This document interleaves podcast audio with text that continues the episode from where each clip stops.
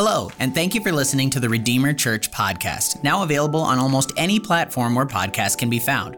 What you'll most often find here is our Sunday service sermon audio, but we'll also post bits and pieces of special services, events, and other things as they pertain to the life of the church.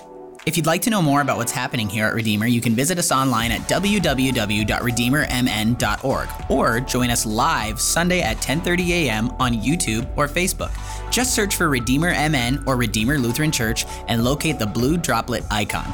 We're overjoyed at this opportunity to minister to you and to walk beside you as you begin to experience what it means to be the church. Let's dive in.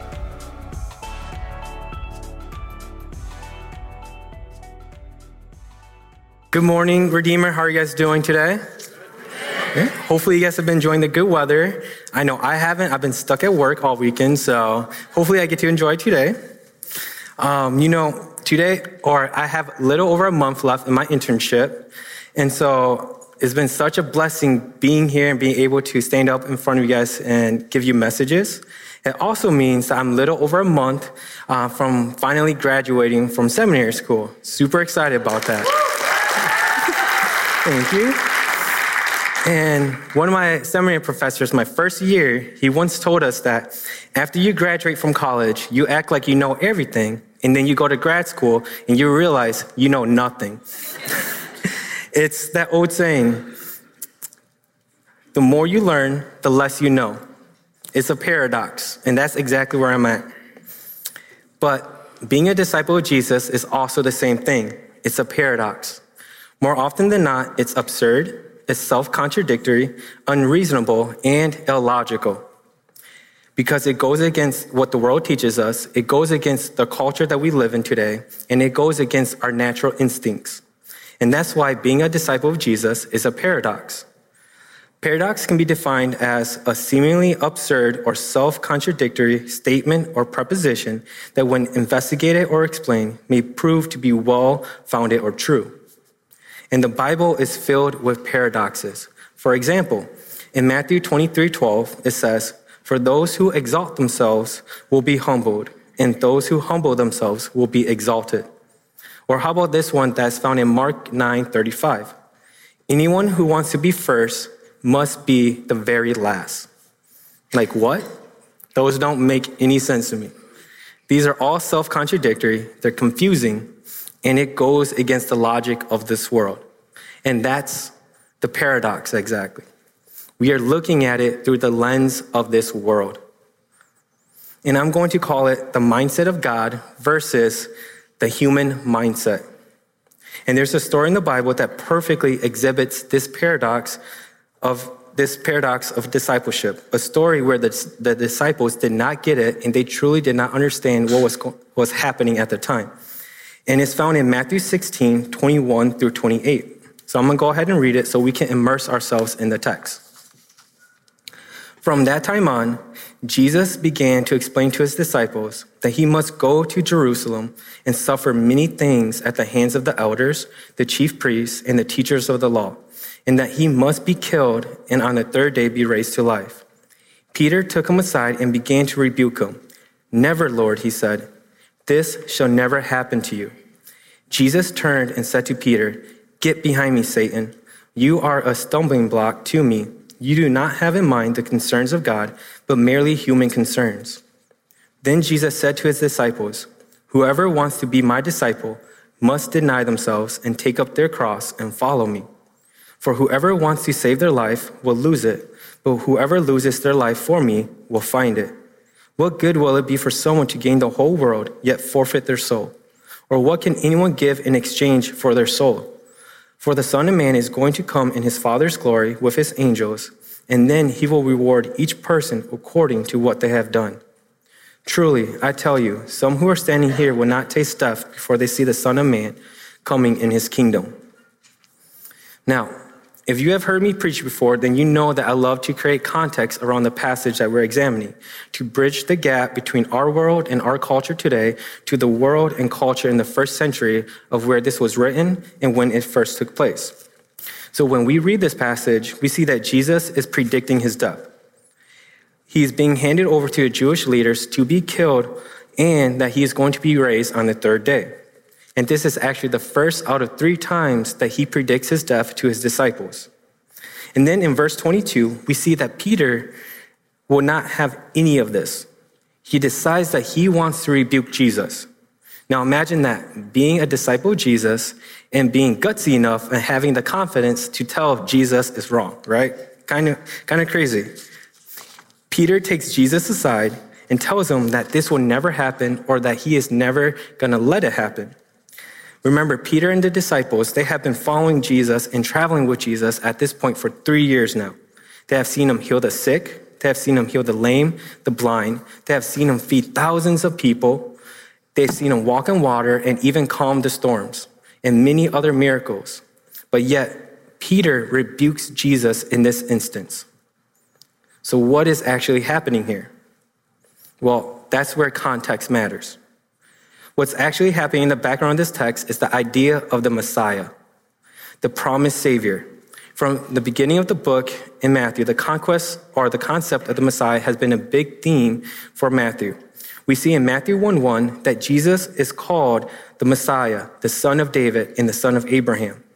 Matthew lists this long genealogy from Abraham to David to Mary and Joseph to Jesus. This genealogy is to show that Jesus is the Messiah. He is the promised Savior. He is the promised Savior that was promised through the line of through King David's line, who will bring salvation to their people. The title Son of David is said nine times in Matthew compared to only three times in Mark and Luke. And so it shows the significance of the, the title and the, the idea of the Messiah in Matthew's book. The title also carries with it a strong political connotation, like the great warrior king, King David was.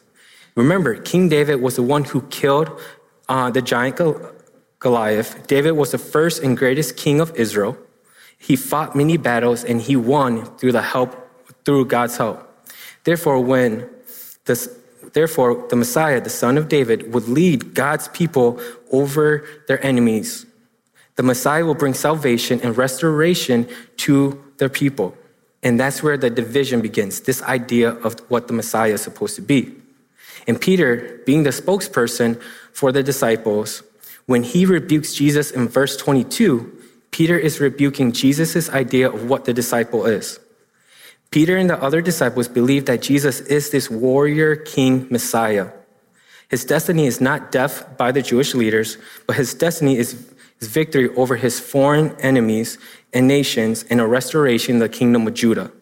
Jesus was supposed to be a Messiah who is a warrior king, someone who was sent by God to defeat their enemies, namely the Roman Empire. So, for instance, in Jewish literature, in the book Psalms of Solomon, which is an apocryphal book, meaning that it's not in our Bibles, it was written in the first or second century BC, so a couple hundred years before the birth of Jesus we have this passage showing what the Jews believed to be the Messiah. It says, Behold, O Lord, and raise up for them their king, the son of David, at that time in which you see, O God, that he may reign over Israel, thy servant, and gird, gird him with strength, that he may shatter unrighteous rulers, and that he may purge Jerusalem from nations that trample her down to destruction. He shall destroy the godless nations with the word of his mouth and at his rebuke, nations shall flee before him, and he shall reprove sinners for the thoughts of their hearts. Now, this passage shows that what the Jews believed to be the Messiah, what they thought the Messiah should be. God was going to give power back to the Jews through the Messiah. God was going to restore the kingdom of Judah, and the Jews Remember, at this point, the Jews have been without a kingdom now for hundreds of years. They have gone through exile, they've been kicked out of their homelands, and now they are still under Roman control. So, what they longed for was an independent Jewish nation, a restored kingdom. This was Peter and the disciples' view of what the Messiah should do. They, see, they did not see Jesus dying at the hands of the Jewish leaders. However, this is not how Jesus sees the Messiah. We find what it means for Jesus to be the Messiah in Matthew 11, verses 2 to 6. John the Baptist is currently in prison, and so he, so he sends his disciples to see if Jesus is really the Messiah. John, John's disciples ask Jesus, Are you the one to come, or should we expect somebody else? Jesus' response shows exactly what it means for him to be the Messiah. He says, Go back and report to John what you hear and see. The blind receive sight, the lame walk, those who have leprosy are cleansed, the deaf hear, the dead are raised, and the good news is proclaimed to the poor. This view is very different from the views that the disciples had. Nowhere does it mention a warrior like king. Nowhere does it mention being a political leader. And nowhere does it mention conquering and defeating your enemies. Instead, Jesus affirms that he is the Messiah by healing the blind, healing the lame, and healing the deaf, among many other things. Jesus' messiahship is a self sacrificial love where he caters to the needs of others through service and healing. And this is very different from what the disciples knew. Therefore, when we go back to our original text in Matthew, when Peter rebukes Jesus, he has in mind a different view of the Messiah, a warrior like king.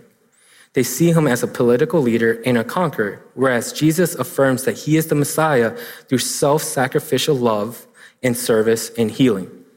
So Peter is rebuking Jesus' idea of what the Messiah means. How can the Messiah restore the kingdom of God and the kingdom of Judah and defeat her enemies if the Messiah is supposed to die? Just doesn't make sense to them. And this leads us to verse 23, where Jesus turns and says to Peter, Get behind me, Satan. You are a stumbling block to me. You do not have in mind the concerns of God, but merely human concerns. And there it is the two different views that we've been talking about the mindset of God, which Jesus has, and the human mindset, which Peter and the other disciples have.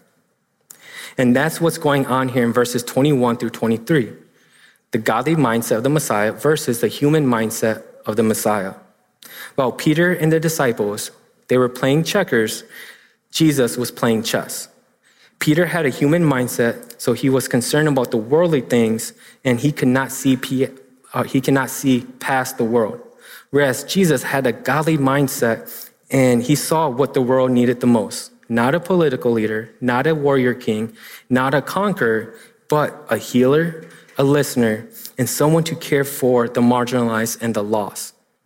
The disciples did not get that. Even though they've been following Jesus now for three years, they still did not understand what Jesus was truly there to do. And that is why Jesus says, Get behind me, Satan. Like, imagine that. Imagine being the disciple that Jesus says that to. That's kind of tough, right? Like, if Jesus says that to you, you know you messed up. You definitely gotta go confess, right? but I want to dive in just a little bit deeper with this the saying and this phrase is reminiscent of Jesus going into the desert back in Matthew, Matthew 4. There, Jesus says to Satan, Away from me, Satan. Whereas Jesus says to Peter, Get behind me, Satan. There's a small but a subtle difference. Remember that Peter and the other 11, they're disciples of Jesus. And to be a disciple is to be a follower and a student of a teacher. Therefore, when Jesus says to Peter, Get behind me, Satan, he is telling Peter to resume his role as a disciple. It is not Peter's place to rebuke Jesus, it's the other way around. Peter and the other disciples still have much to learn, and Jesus is not done teaching them yet. And they still have this human mindset. So Jesus is telling them, Get behind me, learn from me still, let me teach you. Peter was ruled by human concerns and not godly concerns. He is concerned about human things. So when you have a mindset set on human concerns, you become a stumbling block to God's plans. Let me say that again. When you have a mindset set on human concerns, you become a stumbling block to God's plans. Now, some of you guys know that I work in a restaurant as a server and as a bartender. Well, a couple of months, I was working, I was bartending a private party at work. It was a birthday party of about 40 to 45 people. Well, there was this guy who was about 6'3, 6'4, and he was a little bit bigger. And he came up and ordered a Long Island iced tea. Well, if you know drinks and cocktails, you know that Long Island iced tea is a cocktail that contains the most alcohol, pretty much. And so, depending on where you go, it's made a little different, but uh, it can it is often made with gin, rum, tequila, triple sec, uh, lemon juice, and a splash of Coke. So all in all, it's a lot of alcohol. Um, but he made this joke. He said, How do you tell your boss that you're an alcoholic? Well, during lunch on a business trip, you order a Long Island iced tea.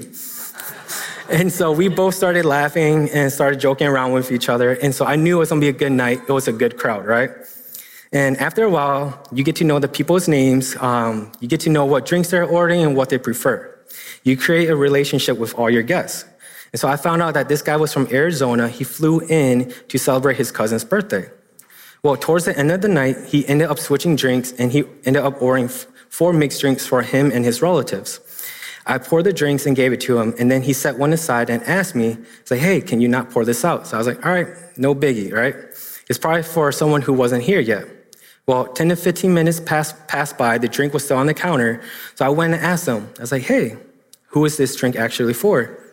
So he went and told me that it was actually for his dad who just recently passed away. And I don't remember the exact time frame, but it was uh, really soon. Like his dad just passed away like one or two months ago, so it was still super raw for him.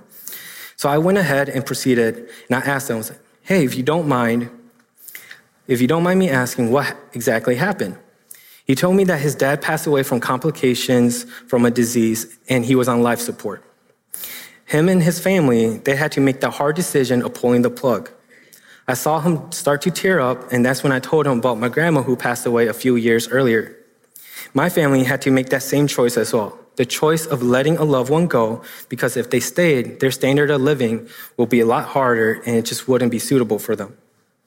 And it's something that you never want to go through. And unless you've gone through it, you don't understand the pain and all the, and everything that goes in with making that choice. The choice of letting a loved one go when everything in your heart, your mind, your body and soul want them to stay a little bit longer just to have one more moment with them. It's the toughest decision ever that anybody can go through. So I saw the tears start falling even more now as we continue to talk. I told him about I told him how life is hard and it's very difficult. And I told him that I was actually in school to be a pastor and that in my experience, life doesn't care if you believe in God or not. Life doesn't care if you go to church or not. Life will come and it can be very devastating to you. What makes a difference, however, is the foundation of your life and what your foundation is built on. I told him, for me, my foundation is built on God, family, and friends. And I said to him, I don't know if you believe in God or not, but just make sure your foundation is right because this storm is not going to get easier. This storm is not going to pass anytime soon. So build a foundation that is strong enough to weather this storm. Whether your foundation is built on family, friends, or God, whatever it is, just build that foundation that is strong enough. When, it, when I said this, he looked at me, stuck out his fist for a fist bump, and told me that's exactly what he needed to hear. That's what he's been missing in his life the past month or two when his dad passed away. And I tell you the story not to shine light on myself or to, or to toot my own horn, but to show how God sends the Holy Spirit to move in people's lives when you have a mindset set on God versus a human mindset. Remember, it took me 10 to 15 minutes to realize that there was still a drink there and that that drink was still on the counter. My initial thoughts were, man, how can this guy drink so much? I need to make sure that I'm not going to overserve him. I need to keep a close eye on, close eye on him. Also, it's like, this guy, I get that he's like six three, but man, he's drinking a lot, right? And so this was my human mindset. But then I remember something. More often than not, people do not drink just to drink to get drunk. More often, they drink to suppress some kind of hurt, pain that they have been that they've experienced in life or something that they are going through. And that is when the Holy Spirit moved in me and the Holy Spirit changed my mindset to a godly mindset. I approached this man with a godly mindset, and hopefully, we had a life changing conversation for the both of us. I, had, I initially started with a human mindset and was concerned about only human things like Peter was. And I lost sight of what God cares about the most, and that is a heart that is crying out for help. That's when the Holy Spirit moved and changed my mindset. So let me ask you this What mindset do you currently have? Do you have a mindset set on the concerns of God or on human concerns?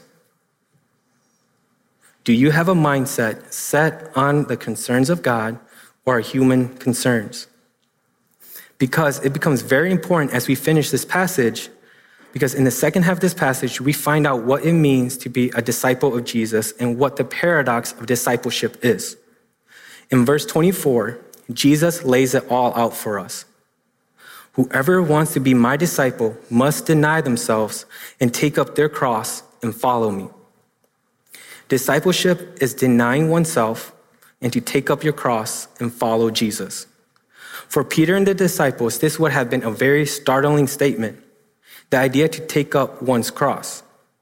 The cross was a sign of death, humiliation, where criminals and people who weren't loyal to the Roman Empire were hung on crosses in public places to inspire fear and authority of Rome so you can respect the law and order in the Roman Empire.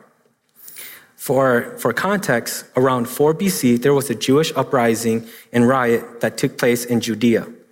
The Roman general and politician named Varus was sent in to quiet the riots. Well, he took care of the rioting by crucifying 2,000 Jews. He crucified 2,000 Jews who participated in the riots and the uprising that happened in Judea. It was supposed to be a sign to the Jews and others not to mess with the Roman Empire. Therefore, when Jesus says to Peter and the other disciples, take up one's cross, they would have known about this story of Varus and the 2,000 crucified Jews. Because it happened about 30 years right before this story, so they would have known this. So, can you imagine the shock, the confusion on the disciples' face when Jesus says this to them? That to be a disciple is to deny oneself and to take up your cross? Like, how conflicting of a statement that was for them? But it doesn't end there for them. As we continue in this passage, the paradoxes continue to add up. Jesus says, Whoever wants to save their life will lose it, but whoever loses their life for me will find it. What good will it be for someone to gain the whole world, yet forfeit their soul? These paradoxes show what it means to be a disciple of Jesus. What's the point of gaining the whole world when you forfeit your soul? You can gain all the money in the world, have the biggest house, the nicest car, the nicest boat, the most Instagram and TikTok followers, but none of these things will ever and cannot lead to everlasting joy and happiness. Because as Jesus says in this passage, what can anyone give in exchange for their soul? Nothing. Life is more precious than anything that this world has to offer. No money, no car, or no house can ever come up to your, to your life. It is the most precious thing there is. And that's the idea of having a godly mindset versus a human mindset. In Isaiah 55, 8 through 9, it says, For my thoughts are not your thoughts, neither are your ways my ways, declares the Lord. As the heavens are higher than the earth, so are my ways higher than your ways, and my thoughts than your thoughts. This passage once again shows that there's a difference of having a godly mindset versus a human mindset. In a human mindset, we think at a low level, whereas in a godly mindset, we look beyond and above the human mindset. The human, the human mindset is down here, whereas the godly mindset is up here. For most of us, we are still stuck down here. And that's why when we read the Matthew passage, all these paradoxical sayings don't make any sense to us. And then in Galatians 5:19 to 26, Paul talks about two ideas: the acts of the flesh and the fruit of the spirit. The acts of the flesh is what I consider to be a human mindset. It's sexual immorality, impurity, debauchery, idolatry, witchcraft, hatred, discord, jealousy, fits of rage, selfish ambition, dissension, factions, envy, and orgies.